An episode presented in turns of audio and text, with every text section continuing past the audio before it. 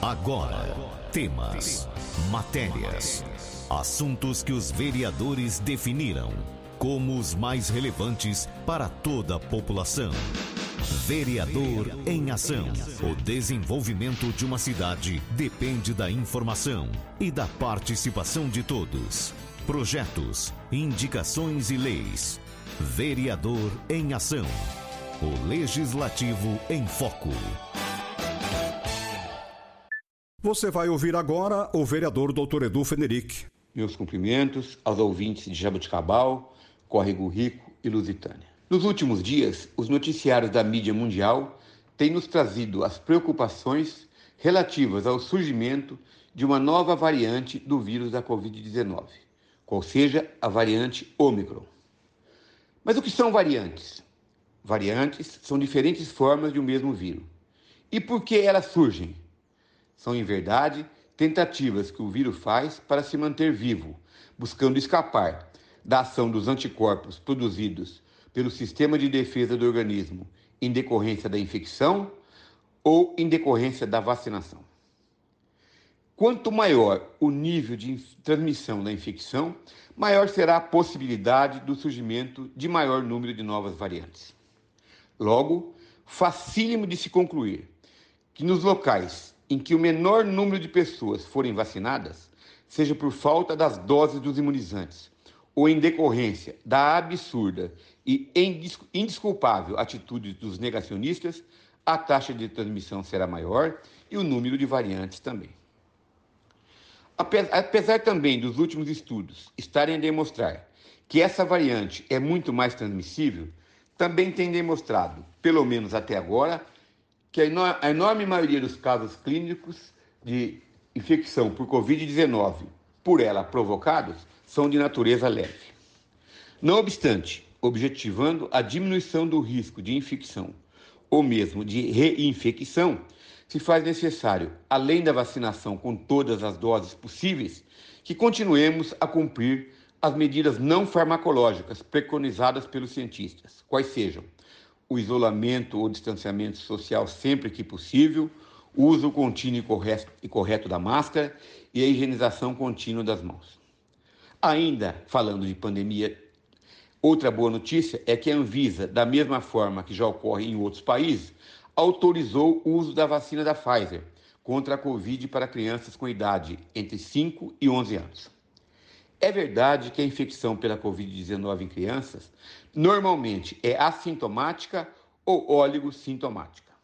Todavia, não é menos verdade que, precisamente por isso, as crianças se transformam em importante fonte de transmissão para os adultos, especialmente para os pais e avós, com todos os riscos daí decorrentes, além, evidentemente, da transmissão no nível da escola, por exemplo.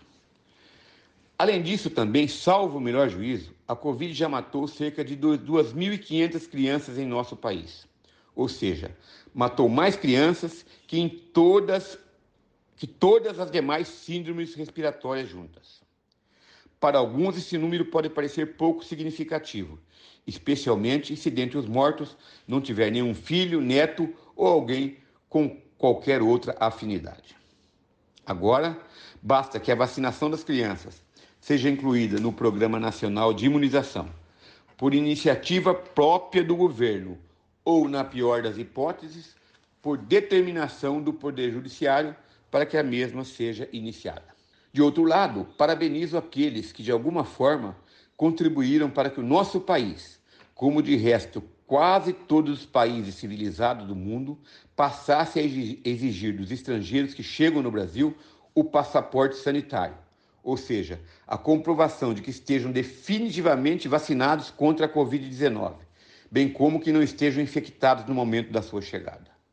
Nós, brasileiros, não entramos em quase nenhum país civilizado se não comprovarmos que estamos completamente imunizados contra a Covid-19 e que, através de exame feito até no máximo um dia antes do embarque, não estejamos infectados. Aliás, é o que já acontecia e continua acontecendo com a exigência da comprovação da vacina contra a febre amarela em alguns países para os quais viajamos. Essas medidas certamente impedirão que o Brasil se torne o paraíso dos negacionistas nacionais e internacionais. E, indubitavelmente, contribuirão para que tenhamos o menor índice, o índice de transmissibilidade da infecção e, como consequência, o maior e melhor controle da pandemia.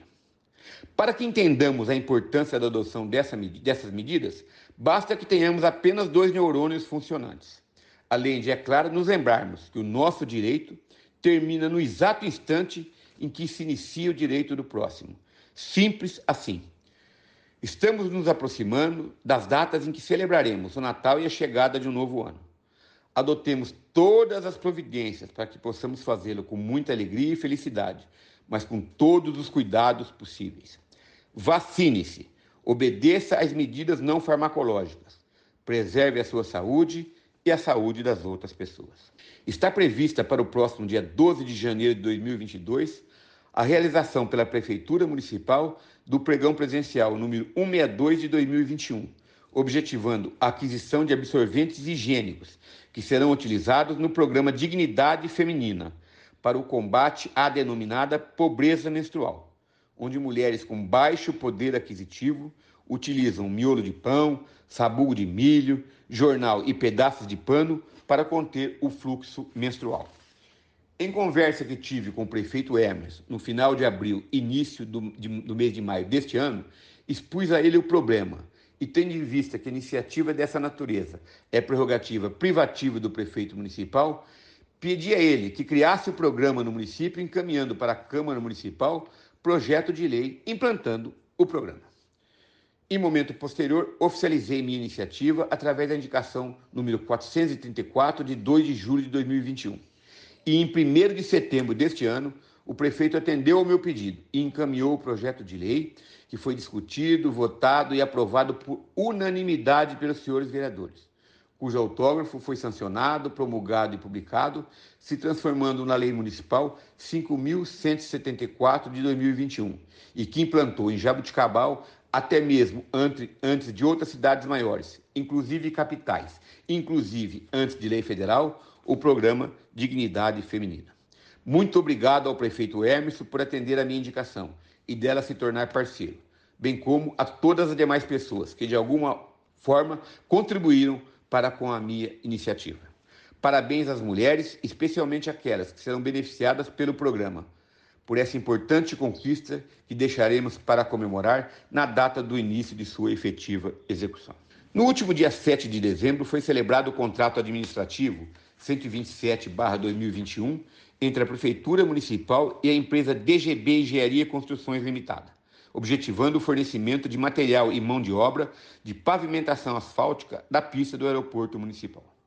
Como todos se recordam, lutei com todas as forças no sentido de impedir que a verba parlamentar destinada à realização da referida obra não tivesse de ser devolvida, tivesse, melhor dizendo, que ser devolvida ao erário federal e, como consequência, não ocorresse a pavimentação da pista do nosso aeroporto. Depois de concluída a obra, será possível que ocorra a instalação em nosso aeroporto de oficinas de manutenção de aeronaves, a retomada das aulas de pilotagem ministradas pela Associação Comandante Glauco Souza, a retomada das aulas de paraquedismo, outras atividades comerciais e até mesmo a realização das famosas festas aviatórias. Importantíssimo e, sobretudo, justo lembrar que os custos de tão importante obra serão suportados por verba parlamentar no valor de R$ 2.444.444,44, de autoria do deputado federal Baleia Rossi, presidente do Diretório Nacional do MDB, atendendo a pedido do querido amigo Vitório de Simone, presidente do Diretório Municipal do MDB, com a contrapartida da Prefeitura Municipal de Jabuticabal, na importância de R$ 636.667,09, oriunda do Fundo Municipal de Desenvolvimento Industrial, com a efetiva e indispensável participação do prefeito Emerson. De se destacar igualmente as importantes participações do então secretário de Planejamento Alexandre Fideli Martins, bem como de inúmeros outros dedicados e competentes servidores da Prefeitura Municipal enfim, um trabalho conjunto, se Deus quiser, se mostrará vitorioso em curto espaço de tempo. Por cautela, deixemos as comemorações para a data de entrega da obra concluída. Essa é a última vez que nesse ano tenho a alegria de falar com a nossa população. Agradeço a imensurável honra de, por quase 25 anos, representá-lo na nossa Câmara Municipal. Desejo que todos tenhamos um feliz e santo Natal e que o verdadeiro espírito natalino continue presente em nossas mentes e, sobretudo, em nossos corações, em todos os dias do ano que está por vir. Finalizo colocando, como sempre, meu gabinete à disposição de todos, para tudo que puder realizar como vereador na forma do disposto no ordenamento jurídico vigente. Feliz Natal, maravilhoso 2022 a todos. Até a próxima oportunidade, se Deus quiser. Tchau, tchau. Você ouviu o vereador Dr. Edu Federic. Fique muito bem informado dos acontecimentos do Legislativo de Jaboticabal. Vereador em Ação. De segunda a sexta, às 10 para o meio-dia.